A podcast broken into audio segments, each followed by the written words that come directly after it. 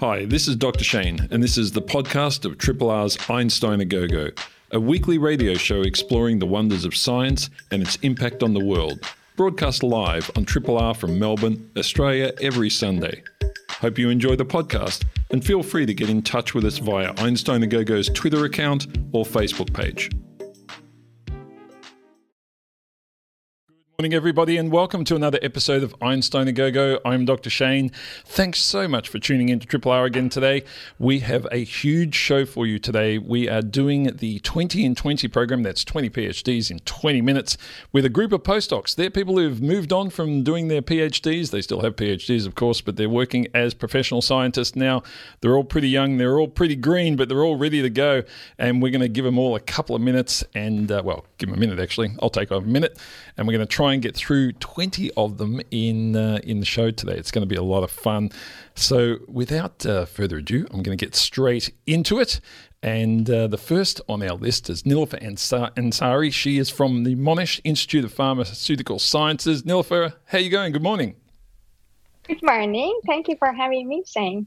Now it's great to it's great to talk to you. You work on something I hadn't even thought about that the idea that there are these cells buried in our bones, and these are obviously really important, but we have to be able to get pharmaceuticals to those cells. How do you go about that?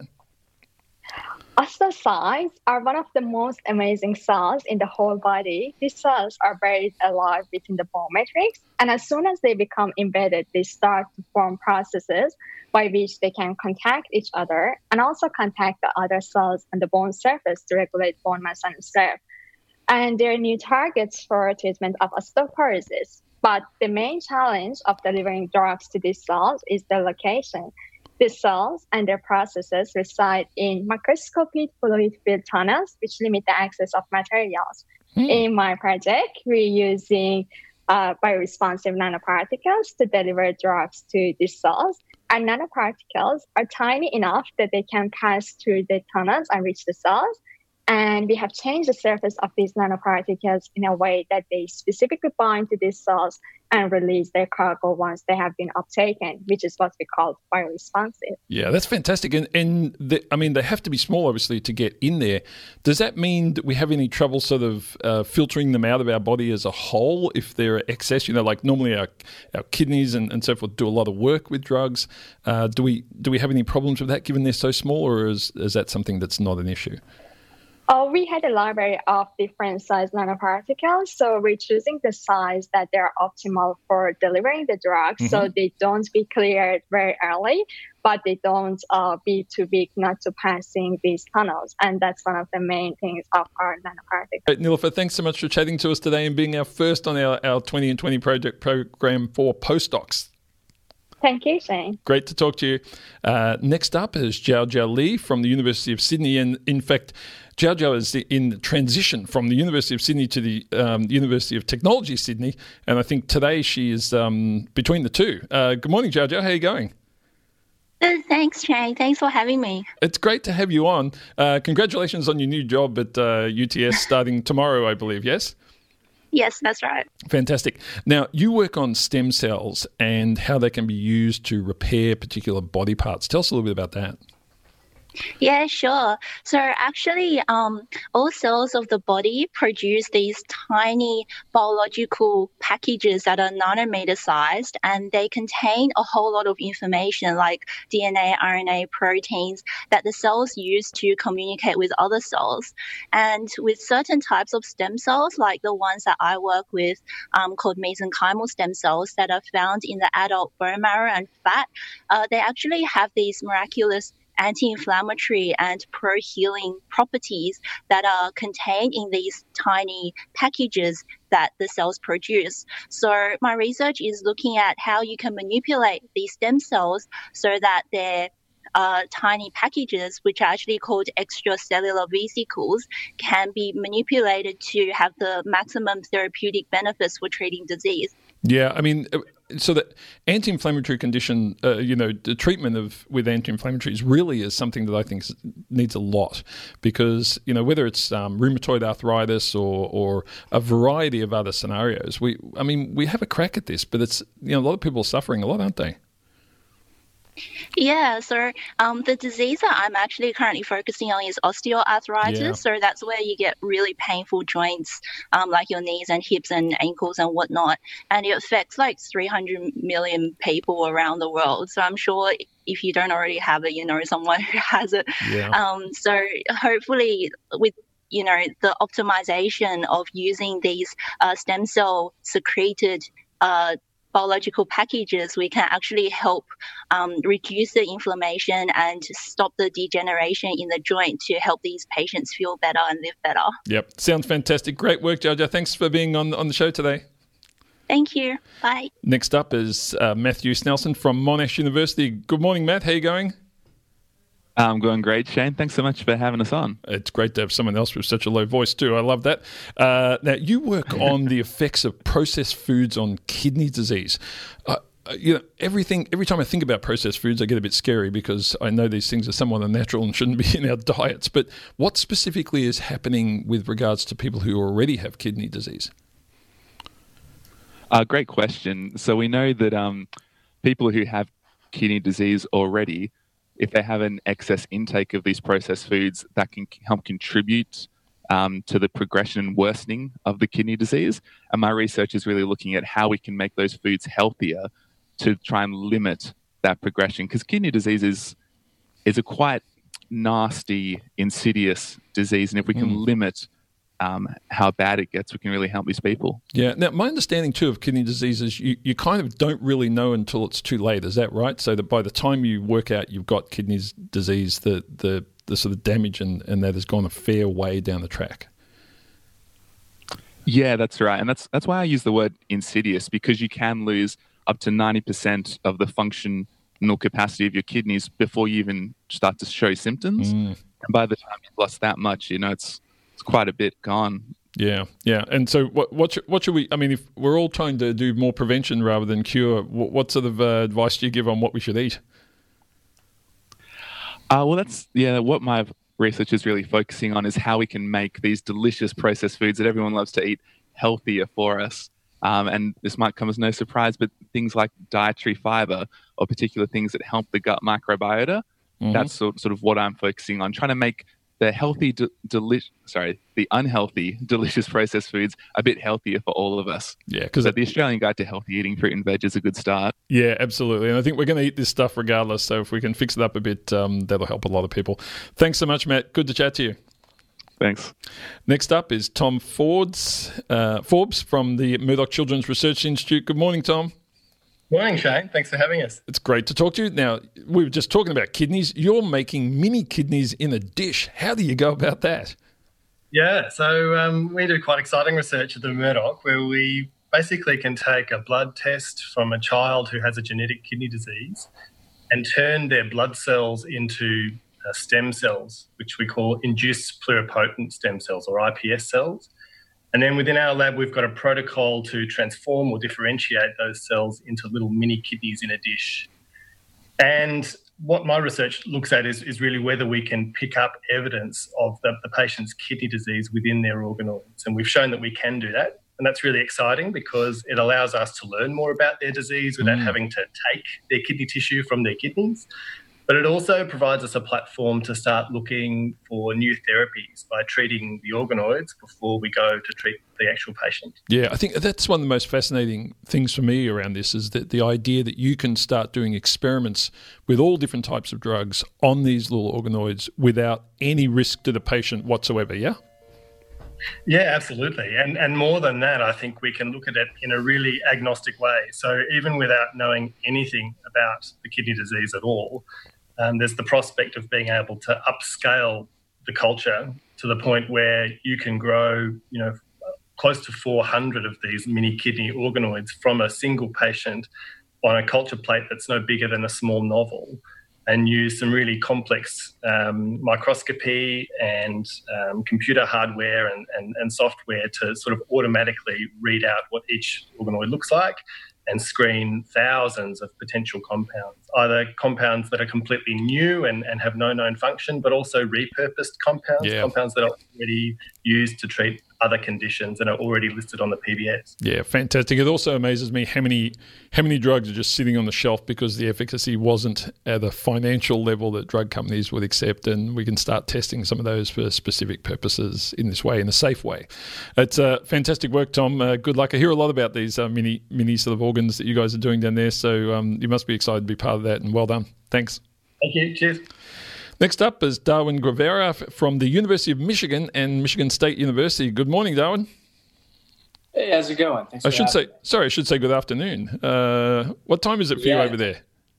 9 p.m. 9 p. Oh, good evening. Yeah, we'll get there. Late. We'll get there eventually.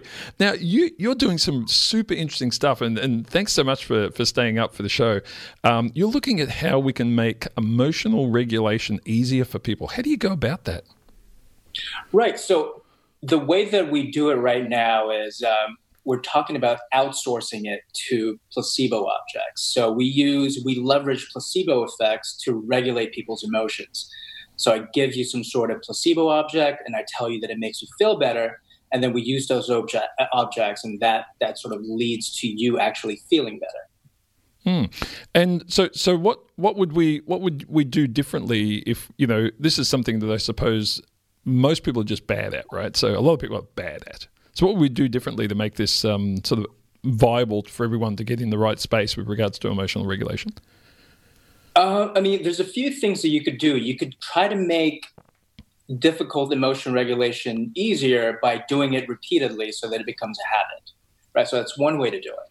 And there's a class of emotion regulation strategies that are just inherently easier so, for example, there's a thing called affect labeling. Uh, the act of just naming an emotion actually has these regulatory effects. Mm. And then the other thing that you could do is you could outsource it to different uh, external stimuli or different objects in the actual world. Mm. Presumably, a big part of this too is giving people the language. When you talk about affect labeling, a lot of people just don't have the, the language, presumably, to you know express what emotions they're having at a given time. Right. No, absolutely. Right. Just being able to name an emotion is, is incredibly important. Mm. Darwin, thanks so much for chatting to us today. Good luck over there. Stay safe in the US. I know things are a little bit more troubling than they are here in, in Australia at the moment, but um, do stay safe and, and thanks so much for being part of the program. Sounds good. Thank you. Okay, next up is Eleanor Pozzi from the University of Melbourne. Eleanor, can you hear me? Yes, I can. Thanks for having me, Shane. Good morning. It's, look, it's great to talk to you. You're working on some of the effects of early sort of exposure to stress um, in the sort of mental health developments that we have and what happens later in life as a result of that. Tell us, how, how early are you looking with regards to stress exposure? Uh, so my research focused mainly on childhood, late childhood. So, uh, and in particular, we look at uh, parenting behavior. So we get uh, kids and their parents in their lab, in our lab, and uh, um, observe and record their interactions. Mm. And what sort of effects do you see? Um, like when, when you when you look at those late in life effects, what sort of things are we talking about? Is it sort of depression or concentration or skills? What what what are the impacts? Yeah, that's a very good question. So my research focuses mostly on um, anxiety and depressive symptoms. Mm-hmm. Um, and we look at the brain circuits that underlie emotion processing and emotion regulation because we think that they're very important for uh, mental health. So, individuals uh, with uh, depression, for example, um, experience persistent negative feelings of sadness and hopelessness. So, we want to understand which changes uh, occur in the brain that promote this type of feelings. Mm. And is it um, something that we can have interventions for later in life, or do we really need to deal with this at the at the early age where you're studying? We think that intervention early is important because uh, during childhood the brain is very plastic mm. uh, and undergoes uh, uh important changes. So we actually hope to um, start some uh, intervention study combined with uh, neuroimaging, so with brain scan and see what uh, intervention is more um, effective in promoting some um, adaptive changes. Yeah, that sounds great. Have you got a have you got a, a recruitment requirement that do you need to recruit people? Well, first I have to recruit the money, and then uh, hopefully oh. we can do a, um, a, small pilot study. That's my fantastic. Well, if you need help promoting the pilot study, let us know once you've got the money. Hopefully, you get the money soon. Thank you. Thanks, Eleanor. Great to talk to you. Good luck with the work. Thanks so much. Uh, thank you. Next up is Dwan Price from Deakin University. Dwan, can you hear me? I can, Shane. Good morning. Good morning. Now, uh, you're working at some really on some really interesting new ways to detect the allergens that trigger thunderstorm asthma, and I'm sure a lot of people, you know, it's, it kind of feels like it's a long time ago now, but it wasn't that long ago that we had this major event that killed quite a number of people in Melbourne. So, quickly, thunderstorm asthma is asthma caused by particles that are delivered during thunderstorms. Is that right? Yeah, exactly. So it really is the perfect storm. So it's a combination of super high pollen levels, and that's allergenic pollen. So usually from grass species, not those cute little fuzzy wattle balls that everyone usually associates pollen with, and perfect conditions associated in it in a certain kind of thunderstorm. So the pollen itself, I like to use the analogy, it's a bit like a balloon that's filled with uh, confetti. Mm-hmm. And during these certain kinds of thunderstorms, all of these pollens, these whole pollens, are brought up into the stream of the thunderstorm. At some point, they rupture and they release all of their much smaller allergenic particles, the confetti, if you will. Right. And it's those little particles that reach deep into our lungs, giving hay fever sufferers their allergic reaction. Yeah. So so no- normally the pollen just gets into our nasal passages and causes some tears and stuff and hangs around up there, right? But but in this case, exactly. it goes to it's the just lungs. super irritating. Yeah. Yeah. So lots of snot, lots of sneezing, and that's normally where hay fever sufferers will have their allergies. But during these storms, these particles get breathed right down deeply into the lungs, and they have symptoms very similar to asthma. Mm, mm. So, so what? So, what do we do in terms of detection of these particular particles? That's what you're working on. Right. So I've kind I'm a bit of a new face in this field. So t- my day job is partly um, detecting the pollen levels to help people with asthma know if they should take their medicine. Yep. And that technology's been around for about 50 years. And so what we're trying to do is bypass detecting the whole pollen and just looking for those tiny little particles so that we can give hay fever sufferers a much faster response and a much more specific uh, emergency warning. I kind of like to think of it like a smoke detector, but for allergens. Yeah, and this is a big deal because one of the things that I, I, I, seem to recall is that a lot of people who weren't really aware of their asthmatic conditions and so forth were caught off guard and didn't know how to react, which was one of the reasons we had so many so many deaths. Yeah. Yep, exactly. Because you know uh, people are quite aware that they will have hay fever, but they mm. they weren't also aware that they could actually suffer in this more extreme way where they breathe those particles much lower and they have these asthmatic symptoms, which was quite surprising compared to the normal stuffy nose and the itchy yeah. eyes that they're used to. Yeah. Well, uh, Dwan, you've got a couple of months to sort this out before uh, the next big pollen season, so uh, you better get back to work. Yeah. That's right. We'll Thanks. need the cash for it. Thanks so much for chatting to us today. Okay, next up is Mary Dahm from the Institute of Communication in Healthcare at the Australian National University in Canberra. Good morning, Mary. Hi Shane, thanks for having us. It's great to talk to you. Now you work in an area that I think I think we could just ditch the other twelve people here and just talk about this for the rest of the show. But I'm not going to do that. I'm not going to do that because they'll all, they'll all come and hunt you down. But um, you're looking at how the way we communicate and use language um, in healthcare settings impacts patient safety and quality of care. I mean, just give us some of the highlights there. What sort of things are you seeing in terms of you know how how bad that can be? Um, I, I think the thing that I'm most interested in at the moment is to look at um, diagnostic error and how you communicate diagnostic uncertainty. So I don't know if a lot of people know what diagnostic error actually is. It comes in two parts as a definition. The first one is to timely and accurately explain what the patient's health problem is. But secondly, and I think just as importantly, is to deliver that explanation to the patient. Mm. And that's sort of where the the trouble can start. Yeah, I mean, I would have thought that there is such a such a need for training. Maybe uh, maybe it just doesn't happen in all medical, you know, training centres, you know, medical schools that says the patients have all most of the information you need, and your job is to effectively get that out in a way that's clinically relevant. But we don't see that as often as we should. Yeah, I think the the trouble with that is. Um, because communication often is seen as if you're a good communicator in everyday life, you're seen as being a good communicator in your professional life as well. But there's all these little subtle things that you mm. do that that you don't necessarily consciously do or not do, and that can have a real big impact. So your hesitations, your silences, the way you um and ah and listen when when a patient tells you something and a most important bit is with these things for example if you um and ah and listen and then ask something like, "Oh, and do you smoke?" which is a complete non sequitur of what the patient has already said. You lose all your rapport. Yeah, yeah. It's look, it's tricky.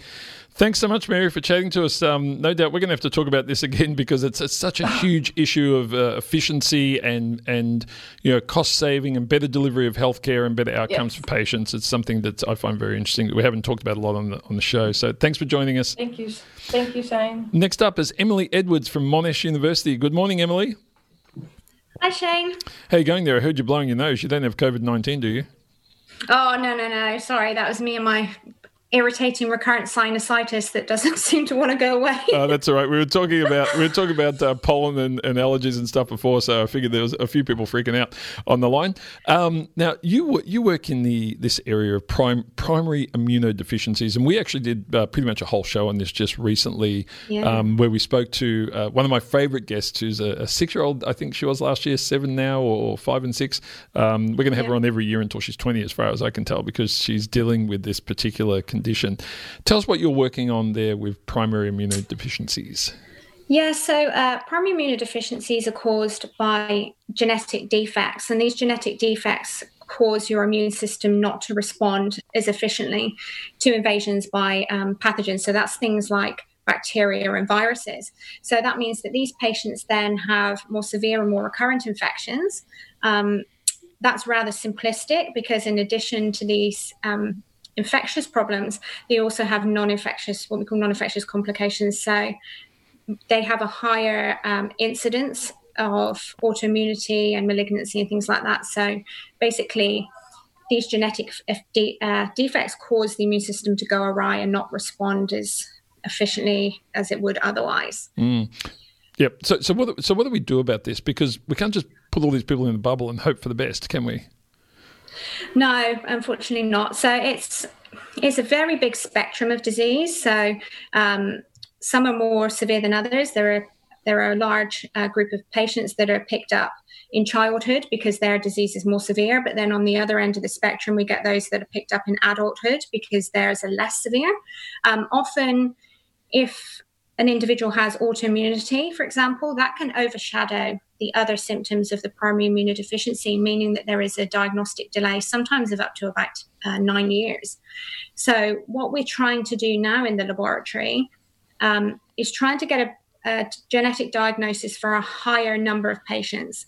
So, present in the group of patients I study, there is a diagnostic rate of less than 20%, mm. which is quite low. Mm. Now, I mean, the reason this is important is we need a genetic diagnosis to then tailor the treatment of these patients. Yeah, yeah. The immunoglobulin replacement that they have to replace the antibodies that they don't produce um, is not sufficient. So they need more targeted therapy um, with even some of the biologics that we have in in already in operation in the cancer field could be repurposed for these yeah. patients if yeah. we have a, a sufficient. Yeah, look, it's it's a super important area, and I, I heard the term um, diagnostic odyssey a few years back, and that really mm. sold it to me as to what these people were going through, and often with children, and it's just um, horrendous. So, thanks so much for doing the work, Emily. Good luck, and I hope the results are uh, you know very valuable soon. Thank you. Thank you. Next up is Nick Everett from Macquarie University in Sydney and the University of Sydney. Good morning, Nick. Good morning, Shane. Thanks for having me. It's good to talk to you. Now you're working on um, methamphetamine addiction and and basically what, what's happening in the brain and so forth um, in terms of some of our potential ways to interfere, uh, sort of, or stop that that so that the effects of addiction. Talk talk us through that. Yeah. So I guess one of the underlying things with all addictions is they also tend to have a lot of social symptoms and anxiety symptoms that go along with it. Uh, one of the really interesting discoveries recently has been these addictions uh, in, interfere with the system called the oxytocin system. So it's this hormone in the brain that we know is really important for social behavior. That's kind of led us down this path of actually trying to maybe use this hormone as a treatment for not just the addiction symptoms, but also the social and anxiety symptoms. Mm. So that's kind of where we're at now, uh, testing that out in animal models with rats. Uh, but also in clinical trials with humans. Yeah, and, and how far away would it be in terms of actually putting something like you know some of these interventions in place? Because that, that sounds like something that would be, you know, uh, the ethics around that are pretty pretty tricky, right? Yeah. Um, so I guess one of the nice things about researching a, a hormone like oxytocin, it, we already produce it in our brain. So we already have a pretty good understanding of the risks associated with having it in your system, and mm-hmm. there don't seem to be many. Um, and so already it's in it's in trials in humans. They're putting it in nasal sprays. It's going to kids and adults alike. So um, there, there aren't too many ethical problems with using it. The problems now are just trying to identify whether it's actually specifically affecting addictions or whether it's maybe some greater uh, pathology it's interacting with, like you know the social mm. symptoms and anxiety overall. Yeah, yeah. Super interesting, Nick. It's a it's a really important area, and it's one that you know a lot of people suffer a lot, and it'd be great if uh, if this turns out to be a absolutely a, a good way to go forward. So thanks so much for chatting to us today. No worries. Thanks, Shane. Folks, uh, that's the first 10 done. We're going to take a break with some music so that uh, you can get a coffee and uh, I, I, can have a break because uh, interviewing 10 people in a few minutes is actually something that I'm finding uh, slightly challenging, but uh, but loving because they're, they're such a great group. I'm Dr. Shane. You're listening to Einstein a Go Go on 3 R. Here's some tunes for you. We'll be back in a few minutes with a whole bunch of extra guests for you. Triple R on FM, digital, online, and via the app. Welcome back, everybody. You are listening to Triple R. We are interviewing 20 postdocs today in a row, all for just over a minute. And we've done the first 10 if you missed it, and we are on to the second 10 now. The first one up in number 11 is Vanessa Stojanovska. She is from the Ritchie Centre, the Hudson Institute of Medical Research Department of Obstetrics and Gynecology at Monash University. Good morning, Vanessa. Hi, Shane. Thanks for having us. Great to talk to you. And of course, uh, doing the postdocs was your idea, so salute to you for, for that. Well done. Now you work You're on welcome. you work on um, preterm babies that have been exposed to inflammation during pregnancy, and what the results of that are. Quickly tell us what, what happens to babies that are under these conditions.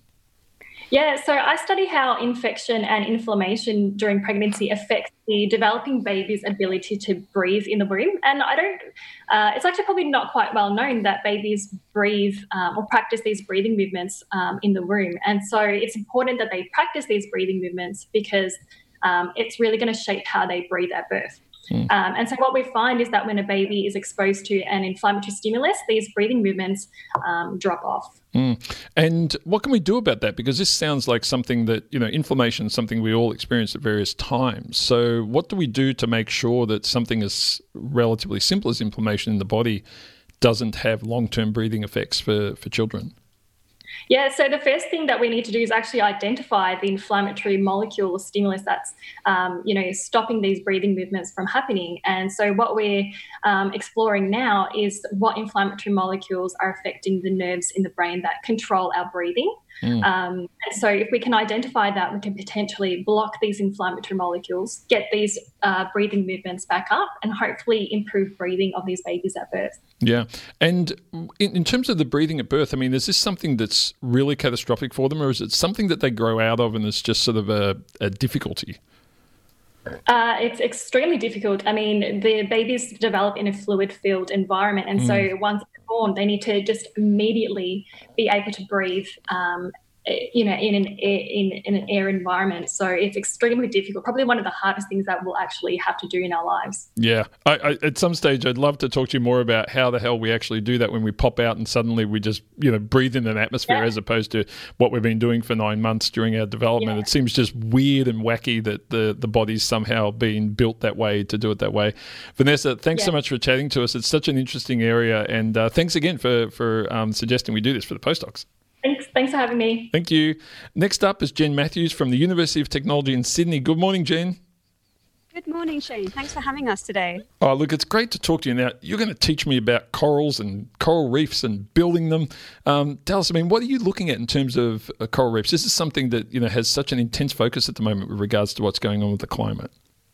Yeah, absolutely. So corals are actually part animal, plant, and minerals. So the coral animal itself is similar to a jellyfish, and it's transparent um, with stinging cells that help it capture food from the water. But they also have these tiny symbiotic algae that live in their tissues, and they give them the beautiful colors that you see. But also through photosynthesis, they provide them with the majority of nutrients that they need to grow and construct these big, beautiful coral reefs.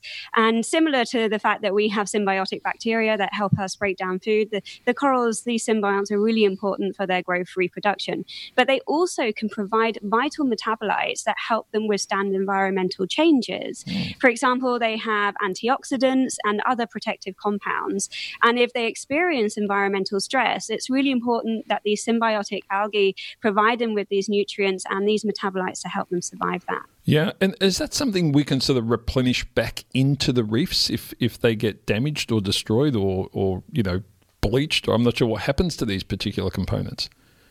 That's a really interesting question. So, um, I don't know about whether we can actually replenish them, but what we can do is use this knowledge of these underlying mechanisms and these metabolites to inform conservation strategies. For example, we could use them as a diagnostic tool for whether corals will be able to withstand some environmental changes.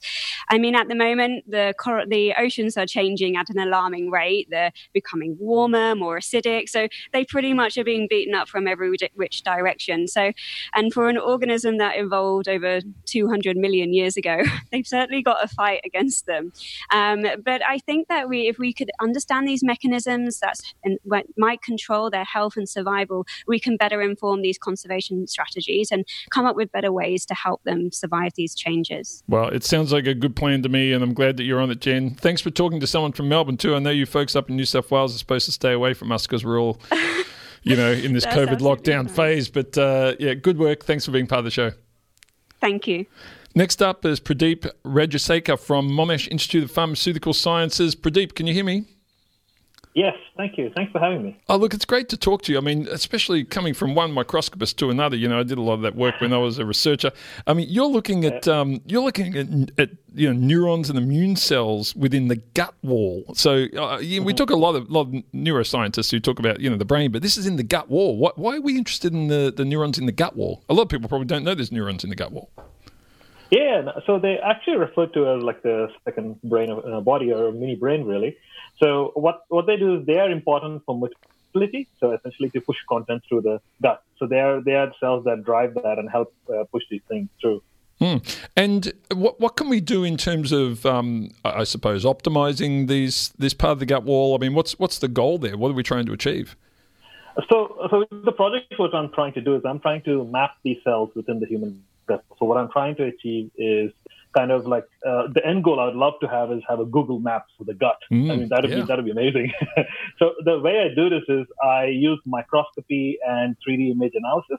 Uh, as the cells you're looking at are really really small. They're about like five to ten times smaller than the width of a human hair. Hmm. Um, so yes, and, uh, you know, we, we normally think of neurons in the brain as having incredible interconnectivity. Uh, what's it like in the gut? Is it similar or are they more standalone? So no, it's, it's quite similar, but what, what's really cool about these cells are um, they're actually like these small pockets. The cell the cell bodies or the or the cells in itself are like they're like islands, and they're spread across the wall of the gut, and they're all interconnected with each other like these highways, like and they're all interconnected form a web-like structure, which is really cool. Yeah. So I actually posted a, a, an example image on Twitter as well, which you can actually see. It's a cool video. Oh, very cool. And uh, is there any any validity in me saying, you know, when I eat something really inappropriate for me, that it was my gut brain that caused me to do it? Is that valid, or is that just nonsense? I don't think you can really comment on that on that one. Pradeep, thanks so much for chatting to us. It's really interesting work. I mean, this is one of the areas that I've mentioned lately. We're learning so much about over the last ten years alone, and it's just exploding. It's great. So, uh, thanks so much. All right, thanks, Shane. Thank you. Next up is Sarah Boyle from the Centre for Cancer Biology. Uh, this is actually an alliance between South Australian Pathology and the University of South Australia. Good morning, Sarah. Hi Shane, and thanks for the opportunity. Oh, look, it's great to talk to you. Um, I mean, you're you're looking at some of these sort of drivers of you know the cancer promoting changes in in that environment, these micro environments, and uh, I mean, what, what, are we talking about there? I mean, what sort of you know what's tell us about that environment first of all, and then the sorts of changes you're looking for.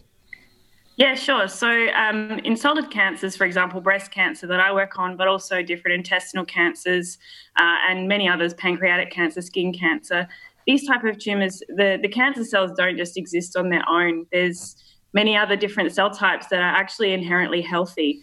And as well, there's also um, a scaffold that sort of holds it all together, and that's called the extracellular matrix.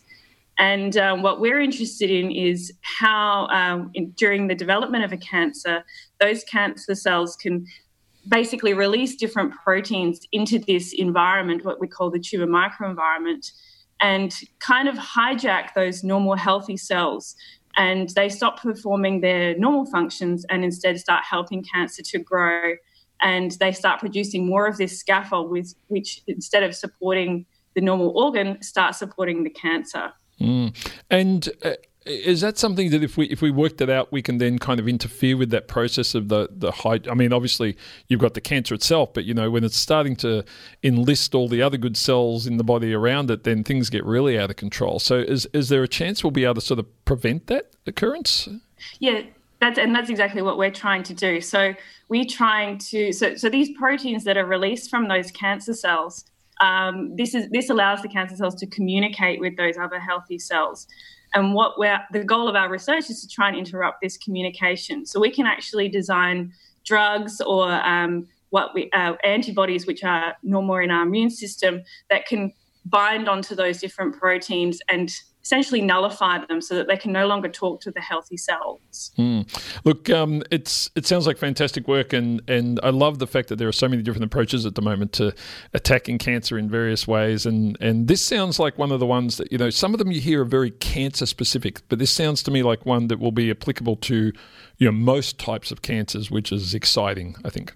Exactly. And so we, in our lab, we study many different types of cancers and um, we're trying to uh, look at how things that we find in one cancer can be applicable to other mm. cancers, and with the goal that you know you still have your chemotherapies, you still have your targeted cancer therapies, but this would be another tool in the toolbox, so to speak, that we can uh, hit the supporting structures and the supporting environment as well as the cancer itself. Yep. Look, great work, Sarah. Uh, great to talk to you. Thanks so much for being part of the program. Thanks a lot, Shane. Next up is Erin McGillick from the Hudson, Hudson Institute for Medical Research down at Monash University. Good morning, Erin. Shane, thanks for having me. Oh, look, it's great to talk to you. Uh, you're working on some of the uh, complications that can happen during pregnancy that affect babies' lungs, um, but I guess during and, and after birth. Tell us uh, what's going on there. Absolutely. So, my research looks at understanding how being exposed to pregnancy complications can affect the way that the lung actually develops but also how that can influence the baby's ability to make that transition from fetal life to the air breathing environment. So we know that about one in five babies need some help to do that on their own at mm. birth. And you're using the synchrotron to do this. How do you how do you go about that? I do, yeah. So this is the most exciting part of my research. So a synchrotron is like a large machine, and so we're lucky enough to have one here in Melbourne, which is about the size of a football field. And so what that does is a synchrotron can accelerate electrons near the speed of light. And so this can then produce X rays that are about a million times brighter than the sun. And we can then channel these powerful X rays down into a beamline, which is where we can use them with our newborn models to be able to see into the smallest airways in the lung. And we can also see into the blood vessels, so to get an under- understanding of how the lung function is affected in disease. Mm. And you're not putting babies in the synchrotron. How do you, no, how do you get what, how do you get the tissue in there? So we have a lot of different models, animal models of newborn disease. And so what we can do with these is we can see right down into the smallest airways to find the best ways that can help. And so then what we can do is we can translate these into clinical trials to help find better ways for these babies to help them have the best possible start to life. Yeah, that sounds fantastic. You know, I used to share my lab or the next door lab to mine to the guy who's, uh, I think, I believe, still the director of the synchrotron. So if you have any problems out there, you give me a call and I'll ring him up. It's a good guy. Um, good luck with the ongoing work. That's a it's a fantastic thing that the Hudson Institute has a good good links with the synchrotron and using that sort of you know light source that otherwise is not available to researchers anywhere else. So uh, keep up the good work, Erin, and um, hopefully we'll get some nice results out of that. Thanks for the chat, Shane. Thank you. Next up is Laurence Luu from the University of New South Wales. Good morning, Laurence. Good morning, Shane. We're uh, we're really kicking goals with all the, the kids' illnesses today, and the illnesses that we all get, I suppose, in the in the case that you're working on, which is whooping cough. I was surprised to read in your brief that this is something that's sort of starting to re-emerge as a big problem around the world. What's going on? Yeah, so what uh, we've found is that over the past decade, the bacteria which causes whooping cough has actually changed and sort of adapted and evolved um, to better evade um, the vaccine that we're currently using. Um, so we see that the number of cases have started to increase. Um, but even though it is evolving, the current vaccine is still doing a really good job.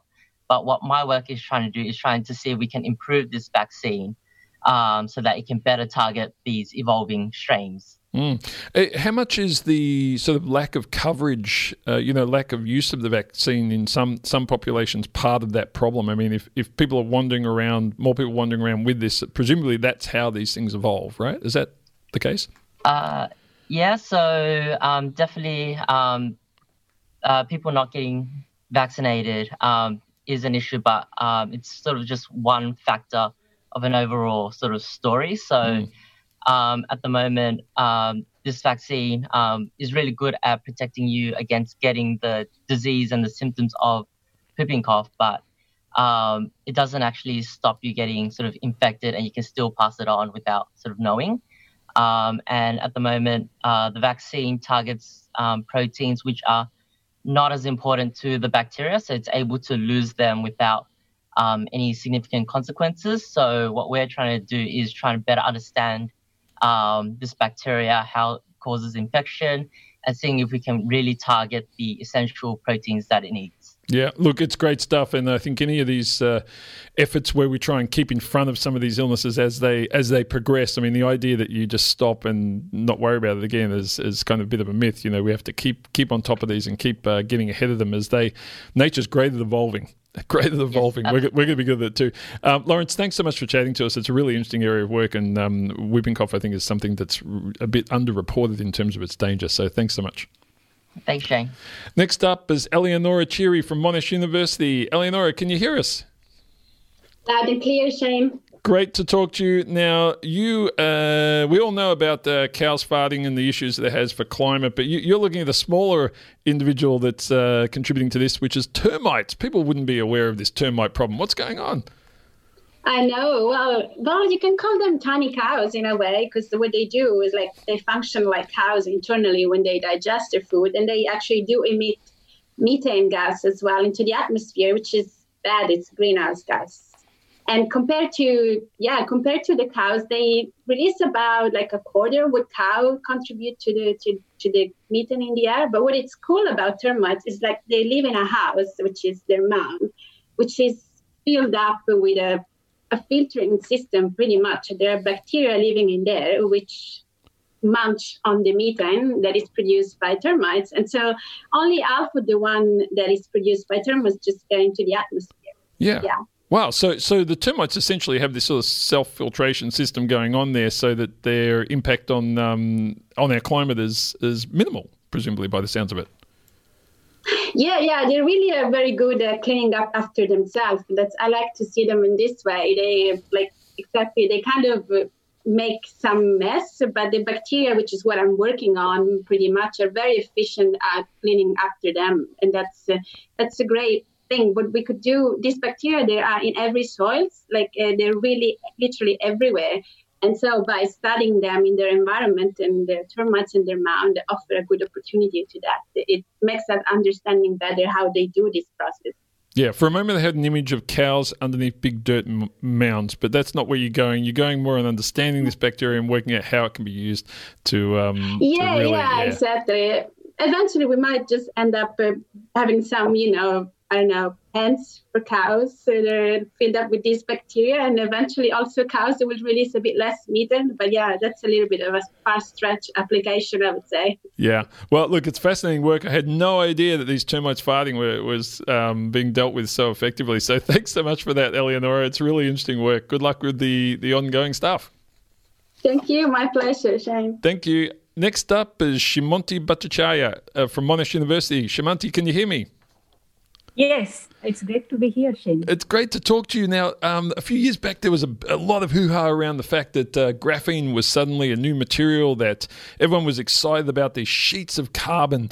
You know, we, we'd heard of, you know, carbon nanotubes and various things for a while, but then all of a sudden said, hey, you can just make them into sheets. What are you doing with graphene? Uh, actually, it turns out graphene just opened the door to the universe of a lot of other 2D materials. Which uh, so graphene consists of only carbon, but there are other two-dimensional materials which are made of other uh, ma- other elements. For example, there is something called molybdenum disulfide, which is made of molybdenum and sulfur. There is something called tungsten disulfide, which is made of tungsten and sulfur. So we now have uh, almost our hands on thousands of two-dimensional material which offer many different characteristics. So some of them are good at uh, carrying electricity like graphene. Some of them are really good at absorbing light, so they can have a solar cell applications. So there are, uh, it's almost like you you can imagine an application and you can create it out of these two dimensional materials. Yeah. So I understand the idea that these sheets are one atom thick essentially, but how how wide are they? How how big are these sheets? Okay, so it depends on how you make them. Uh, the way I make them in lab is a very simple way, and it's my favorite. I just take a sticky tape from a stationery store and I grab a big crystal and I put my sticky tape on the crystal, pull it out, and I can create very uh, thin, atomically thin layers. But these are very small. Essentially, you can think of the width of our human hair. So I get my layers, which are almost as big as that.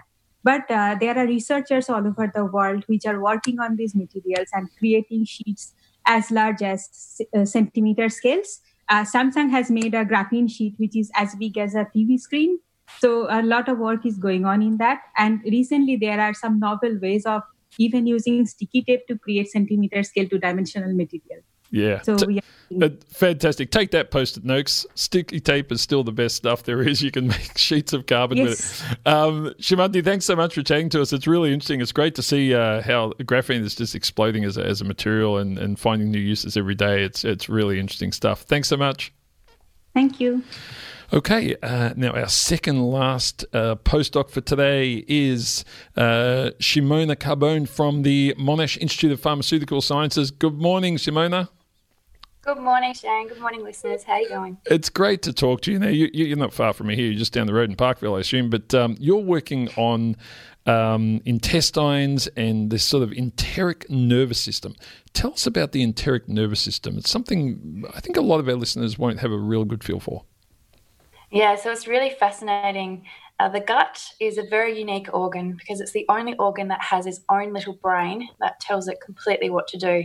So, as Pradeep started explaining, it controls the way that the gut moves, it controls the way that nutrients are absorbed or secreted, um, and it controls blood flow to the area as well. So, if you think about how many um, of the brain is made up of nerve cells, your gut brain is made up of around four to 600 million that's the same number that are in the spinal cord. So it's pretty impressive. Wow! And in terms of the, um, I, I, suppose the, the, the sort of work that you want to do on that. I mean, what what sort of things do you want to be able to change or, or interfere with or, or enhance in, in your work? Yeah, so the project I wanted to talk about today. So, while this concept of the gut brain is really fascinating, scientists have known about it for quite a while. It was first discovered probably at around the turn of the 19th century, 18th to 19th century. Um, but what's amazing us now is the fact that these cells we thought glue that were just holding this nervous system in place, um, these glue cells are actually really important for controlling the way that they help control the way that the gut brain talks to itself mm. and how the gut brain is able to talk to other cells in the gut wall. So my work is aiming to understand about how these glue cells or enteric glia able to regulate um, communication in the gut wall. God, every time we uh, dive into one of these areas, it seems there's a new cell type that um, we didn't think of as being valuable before that's doing all sorts of stuff. And these these cells, presumably, they're different to the, the neuron cells and, and those other very sophisticated cells, but they're obviously doing something pretty substantial if they're helping with the communication. Exactly. And that's why it's so amazing that for such a long time we thought they did nothing more than just provide structural support to this gut brain. Um, and it actually turns out that cells we thought just had an immune function, um, they're called tissue resident macrophages, they're actually important for controlling communication as well. Wow. Uh, so, really, what my work is aiming to do is compare how a lot of our knowledge about how these types of cells work comes from experiments that have been done in rodent tissues. And while this absolutely is really important, it provides a lot of information, we want to understand how these cells function in human tissues. Yep. Um, we think this is a really important place to go. Fantastic stuff. Simona, thanks so much for chatting to us today. Pleasure. Thank you for having me. Now, last but not least, folks, we have Natalie Fini from the University of Melbourne on the line. Good morning, Natalie. How are you going? Good morning, Shane. I'm well, thank you. Thanks for having me today. Uh, look, it's great to talk to you. Uh, you're working on stroke and cardiovascular disease and how physical activity has a sort of prevention effect on that. Tell us about your work. Yeah, so I'm interested in working with stroke survivors and preventing a further stroke and um, a further stroke or cardiovascular event. So this is a big problem because one in three stroke survivors will have another stroke within five years. Um, and phys- being physically active is actually really important because we know that exercise can help the brain to recover Mm. and then prevent further events. How do you go over that hump of, you know, people would, must, must come back to you and say, the last thing I want to do after having this sort of incident is do any physical activity because there'd be an element of fear, of lack of capability. I mean, how do you get people past that? Yeah, so I guess when uh, stroke survivors go into rehabilitation, as physiotherapists, one of the most important things we do is um, exercise and get our patients moving again. Uh, so I guess we get them a bit used to exercise, but the key for long term physical activity really is to find something that they're interested in because we want to change behaviour for the longer term. So there's no use saying, Shane, you have to go to the gym three times a Mm. week um, if that's not something you want to do. So it's about really um, working with uh, the patient together to find what it is that they want to do. Yeah, and very, very specific types of activities, presumably as well, that are tailored for each individual. That that's right, and I think that's going to be the key for the future. A lot of physical activity trials in the past um, haven't had positive results at. They might have made people stronger or more fit, but they haven't actually improved physical activity levels. Yeah. So uh, we believe that things need to be really tailored to the individual to be able to make that longer term behavioural change. Yeah, look, sounds like a great project, Natalie. Thanks so much for chatting to us. I love talking to physios because I, I use them way too often, more than I'd like to admit. They're fantastic people, do a fantastic job in the health system. Uh, good luck with the ongoing work. Thank you very much. Thanks so much, Shane. Triple R on FM, digital, online, and via the app. Uh, welcome back, everybody. You've been listening to Einstein a Go Go. A huge thank you to the 20 postdocs who were my guests today on the program. Uh, it's been great talking to them all. I think uh, you will agree with me that they're a fascinating group of people doing an incredible variety of research, uh, not just here in Melbourne, but all over the country and all over the world. I'm Dr. Shane. Remember, science is everywhere. Hi, this is Dr. Shane. Thanks for listening to the podcast of Triple R's Einstein a Go Go, a weekly radio show exploring the wonders of science and its impact on the world. Broadcast live on Triple R from Melbourne, Australia, every Sunday. Hope you enjoyed the podcast and feel free to get in touch with us via Einstein a Go Go's Twitter account or Facebook page.